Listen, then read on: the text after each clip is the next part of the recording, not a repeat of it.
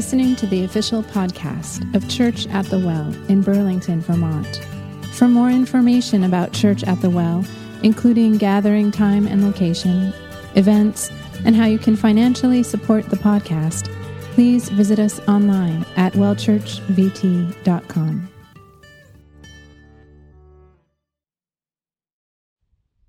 Hey, good morning, everyone.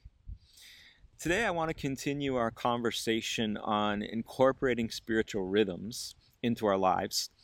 And I want to start by reading some words from Jesus on living the Christian life. Matthew chapter 11, verse 28. Then Jesus said, Come to me, all of you who are weary and carry heavy burdens, and I will give you rest. Take my yoke upon you. Let me teach you, because I am humble and gentle at heart, and you will find rest for your souls. For my yoke is easy to bear, and the burden I give you is light. You know, sometimes when we read a passage like this, we fail to think it all the way through.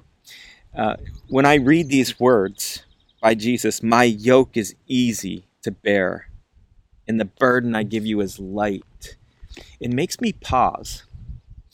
Because living and loving like Jesus doesn't always feel easy to me.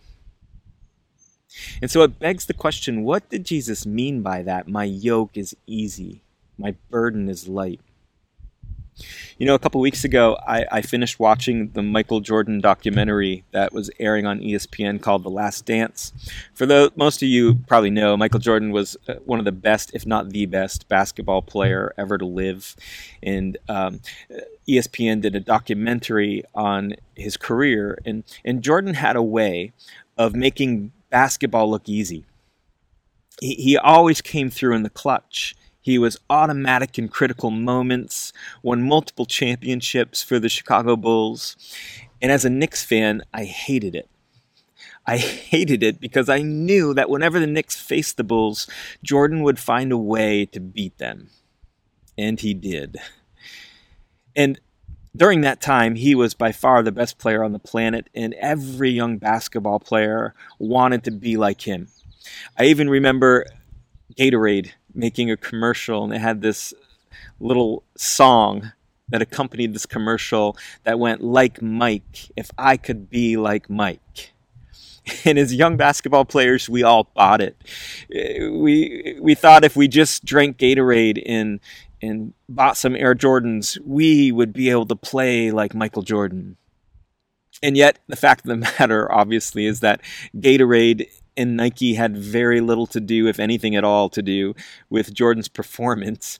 It was his preparation, it was his practice, it was his dedication that made him the, the player who he was. And, and he made it all look easy because he adopted a certain way of life.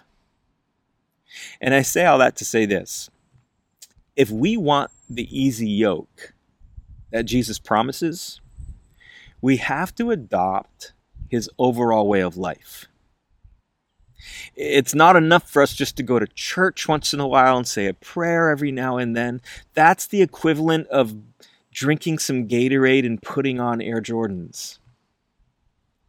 No, we, we have to adopt an unyielding resolve to practice the way of Jesus and to be coached by the Holy Spirit.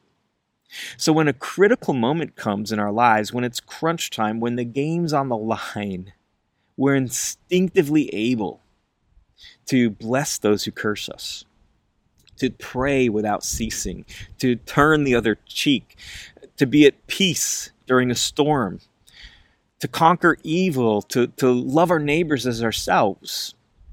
See, while the scriptures tell us that we're saved by grace through faith, it, it's a gift of God. It's not something we earn through performance. It's a gift. We're saved by grace through faith. But that doesn't mean that we instantly have the ability to live in love like Jesus did. There's a process involved with becoming like Jesus, and the Bible calls that process sanctification. It's a process where we're slowly transformed into his image. And that formation happens when we practice the way of Jesus. And that's why incorporating healthy spiritual rhythms are so vital for living the Christian life. Because they allow us to become more instinctive followers of Jesus. So when it comes time to respond, like Jesus responded, we're prepared and ready. So today I want to talk about incorporating a rhythm of confession. You know, I grew up Roman Catholic. Uh, I was an altar boy. And one of the things that I did as a young Roman Catholic is I went to confession every week. And, and for those of you who don't know what that is, in the Roman Catholic tradition, there's usually a confessional booth somewhere at the back of the church where the priest um, hears your confession, confessing of sins. And looking back, I realized that I reaped a number of benefits from doing that, from confessing my transgressions each week. One, I wasn't able to sweep them under the rug and hide them. Because confession forces us to take responsibility for our sinful attitudes and actions. And so each week when I entered that confessional booth, I knew what I needed to confess. My sins were on the front of my heart and mind, and, it forced me to take responsibility for them and verbalize them. And each time I exited that confessional, I felt different. I felt lighter. Because unconfessed sin is a special kind of burden. It takes a huge toll on us, it weighs us down, and confession removes that burden. The second benefit that I experienced with confession as a young boy is it served as an antidote for my shame. Because confession does that. It serves as an antidote for our shame. You know, shame is the most private emotion that we feel as humans. And our tendency is to want to hide our shame and keep it in the dark, all to ourselves. The problem with that, of course, is that shame feeds on that darkness. And the only way to starve shame is through confession. It brings something to light because shame can't survive alongside of confession, empathy, and forgiveness. I want to read a passage from the book of First John to you. First John chapter 1 and verse 5 says, This is the message we have heard from him and declare to you. God is light in him, there is no darkness at all. If we claim to have fellowship with him, and yet walk in the darkness, we lie and do not live out the truth. Verse 7 But if we walk in the light, as he is in the light, we have fellowship with one another. And the blood of Jesus, his Son, purifies us from all sin.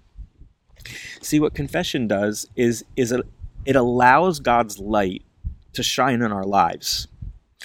And it exposes all those things that are keeping us away from Him, that are keeping us away from others. So when we practice confession, what we're really doing is we're refusing to hide our shame in the shadows. We're committing ourselves to, to live authentically before God and before others. And we're also laying down the burden of pretending which, which zaps a ton of energy from us. Which leads to another thing that confession does.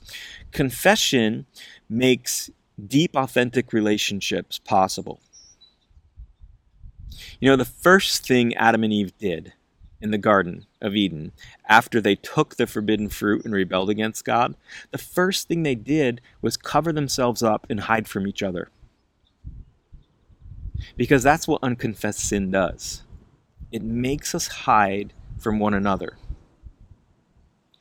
But when we're able to let a few trusted friends know who we are, know our weaknesses, our failures, our struggles, our sin, and our pain, then we're able to form deep, authentic relationships. And I know that's easier said than done, right? Abandoning superficial relationships for authentic ones is incredibly scary. But the freedom and the intimacy we gain are worth it. A fourth benefit of confession is that confession helps us to avoid sinning against God and others. Proverbs chapter 28, verse 13 says this People who conceal their sins will not prosper but if they confess and turn from them, they will receive mercy. If they confess and turn. See, confessing helps us with the turning, it sets the turning into motion. Because once a sin or a wrong or a fault is confessed and known, it's easier to make right.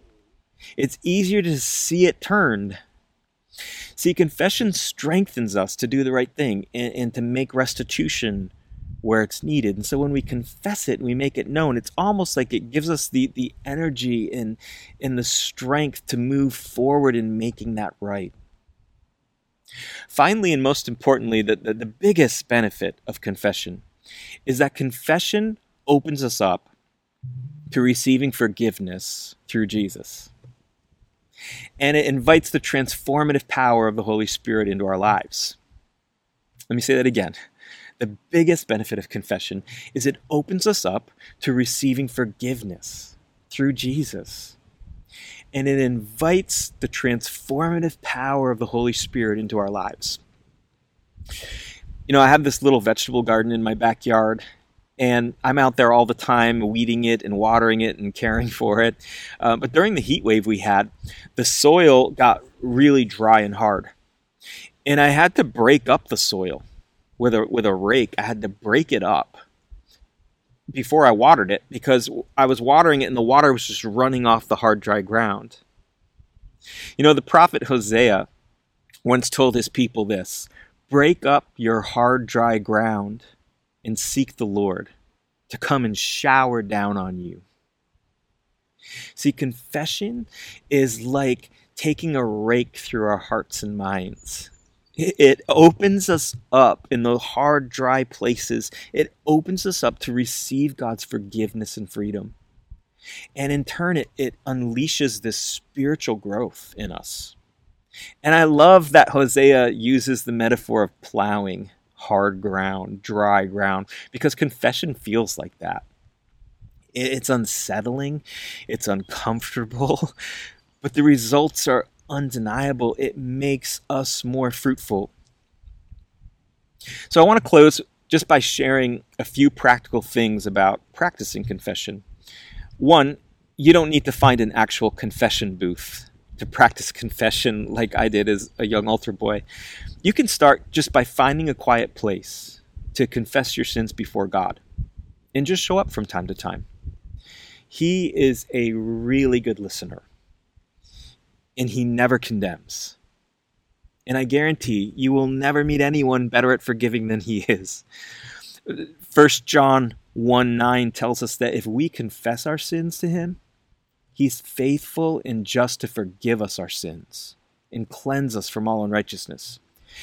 And, and not only will He forgive you, He'll give you the courage that you need to incorporate an ongoing rhythm of confession into your life. Another way to practice confession is to read prayers of confession in Scripture. Psalm 51, for example, is a great confession prayer. We're going to pray some of that psalm together today at the close of our service. A third way to practice confession, and this is for the brave of heart who are looking to form some authentic relationships with others. Find one or two friends that you trust and invite them into your practice of confession. You know, in the book of James, we're told to confess our faults one to another and pray for one another so we can be healed. There's something powerful that when we invite other people that we trust into our practice of confession and pray for one another, there's a healing that, that takes place. My last piece of, of practical advice around confession is just to use wisdom. And there's two sides to this. One, be smart about who you're confessing to. Uh, confession requires a certain level of maturity in good judgment. In other words, make sure the person you're confessing to won't use what you share against you or violate your confidence in any way, right? And on the flip side of that, be smart about receiving someone's confession. You know, as a pastor, I've been approached by people wanting to make a confession. And sometimes they'll say to me, Hey, I have a confession to make, but you need to promise not to tell anyone. And my response usually is, Okay, uh, so long as you or someone else isn't in danger of being harmed in any way, and it doesn't feel too heavy for me to bear alone, I'll hear your confession. So if what you confess to me meets those conditions, I'll, I'll, listen, I'll hold it in confidence. But if you or someone else is in danger of being harmed, or it's too heavy for me to bear on my own, I'll have to discreetly share it with the appropriate people. Do you agree to that? And if they say yes, then I, I listen and I pray a prayer of blessing on them. I ask God to help them make restitution where it needs to be made, to, to be courageous to finish out that process of confessing and turning. Um, so I hope that's helpful as you consider the rhythm of confession.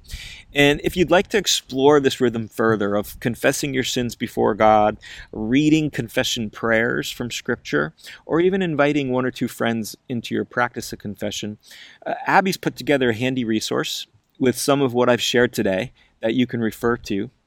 And it's going to be on the podcast page of our website, so you can find that there. All right, I'm going to hand things off to one of my new friends, Sheila. And Sheila is going to share a testimony that involves actually a confession she made that was quite liberating, healing, and powerful. So here's Sheila. Good morning, Church at the Well. My name's Sheila, and I don't know many of you in person because I actually started attending very shortly before COVID hit and we all transitioned to this remote and virtual world of ours. But I wanted to share a little bit this morning of my testimony with you, specifically about the healing that I really believe can only come through repentance and through God's grace. If you'd asked me where I stood on the God thing back in September, I would have told you that I was an atheist who grew up in a Christian home and had walked away from my faith. While I grew up attending church and youth group and doing mission trips and checking off all of the boxes to be a good Christian kid, I also grew up in an abusive home. The church that I attended counseled my mother to stay married with my stepfather despite his frequent violent and scary outbursts because divorce was never acceptable. I certainly had a hard time rectifying this idea of a loving God or even conceptualizing him as a father, as the message of his love was really tarnished by the abuse and fear and pain that I felt at home every day. So, shortly after leaving for college, I walked away from my faith completely. I was angry and bitter, and I certainly was not going to worship a God who valued marriage over the suffering of my family. In August of 2019, though, I started to have doubts I felt a sort of tugging at my heart. I would randomly remember Bible verses that I had memorized as a child, or times in which I had felt connected to God and called to service through the Holy Spirit. I tried to ignore these messages for several months, uh, but they just sort of kept coming at me. In October, my best friend's grandfather passed away, and I went to the funeral to support her. As soon as I walked into the church, I felt this overwhelming need to pray that I had not felt since I was a teenager. So I sat in the pew and I hung my head and I said, God, I don't even know if I believe in you, but I'm in a church and I have faith that you can get a message to me if you're really there. My heart is open and I'm listening. Almost immediately, my best friend's cousin walked over to me and sat down we hadn't seen each other since we were teenagers, and she had no knowledge of the fact that I had walked away from my faith. So we chatted for a little bit before the service started, just small talk and such. Uh, and then the service happened, and nothing groundbreaking was said or anything. But after the service, she put her hand on my arm and she looked me in the eyes and she said, Sheila, do you believe in Jesus? I looked at her for a second and I was completely not sure what to say or how to answer that. So she spoke again and she said, "It's it's okay if you don't or if you're not sure, but will you please dig into it for me? I promise you, he's real and he loves you. I got chills. Uh, and I asked her why she would even ask me that or say that. And she said, I was praying during the service and I just felt the Holy Spirit asking me to talk to you about this. Now, in my mind, the only more direct answer that I could have gotten to my prayer would be if Jesus showed up himself and said, Hey, look, I'm real. So, my entire two, two and a half hour drive home, I was listening to worship music and praying and crying and repenting for turning from him and for the hurtful things that I had said about him uh, to others. And I really like committed, like, okay, I, I get it now, finally, you know. Um, so over the course of the next few days, I started to feel really con- convicted to repent to and forgive my mother as well. I had been incredibly hurtful to her, specifically in regard to her concerns for my faith and my spiritual well being. I held a lot of anger and resentment toward her for staying married to my stepfather for most of my childhood and all of my early adult years. I had been incredibly disrespectful to her uh, when talking with my friends about her, and I had been a pretty terrible daughter overall. So I prayed for over a week on how I could best sort of make amends for this. And I ended up writing her a letter in which I just sort of laid everything out for her. I owned my own disrespect and dismissiveness and arrogance, and I explained that I forgave her for the for the hurtful things that she had said and done, and for staying married to my stepfather for as long as she did and keeping us in an abusive home. She responded to my letter almost immediately, and we met up and we talked and we cried and we hugged and we prayed and she forgave me and I forgave her. She asked me what was responsible for this turnaround in my life, and I told her the whole story. And after I finished, she shared with me that starting in August, she had committed to fasting one day a week and praying for many in our family, but that I was at the top of her list. Now, her fasting and praying co- coincided exactly with that tug I started feeling, even though I had no idea that she was doing it. My mom and I are now closer than we've been probably in my entire life, and our relationship has been truly healed through God's grace and through our mutual repentance and forgiveness of each other. I hope that this is encouraging for at least some of you listening. Our God is real, forgiveness is real, and prayer and repentance have very tangible, very real powers of healing. God bless you all.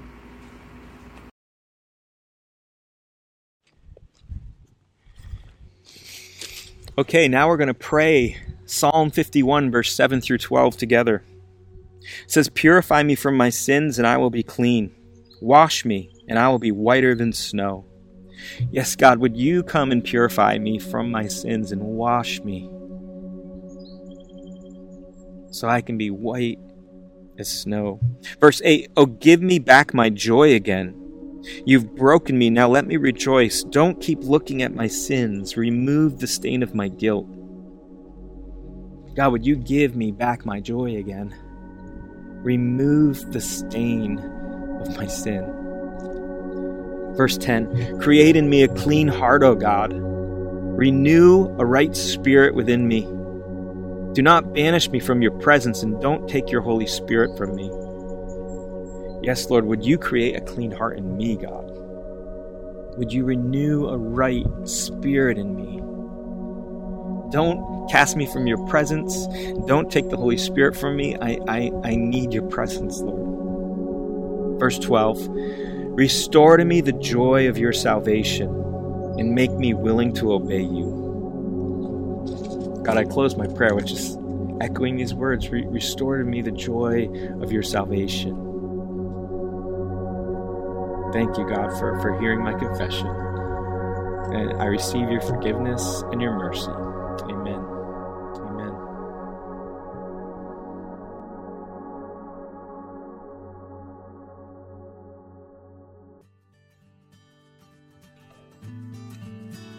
For listening to our podcast. Church at the Well is a community reintroducing Jesus in Vermont through worship, service, creativity, and community.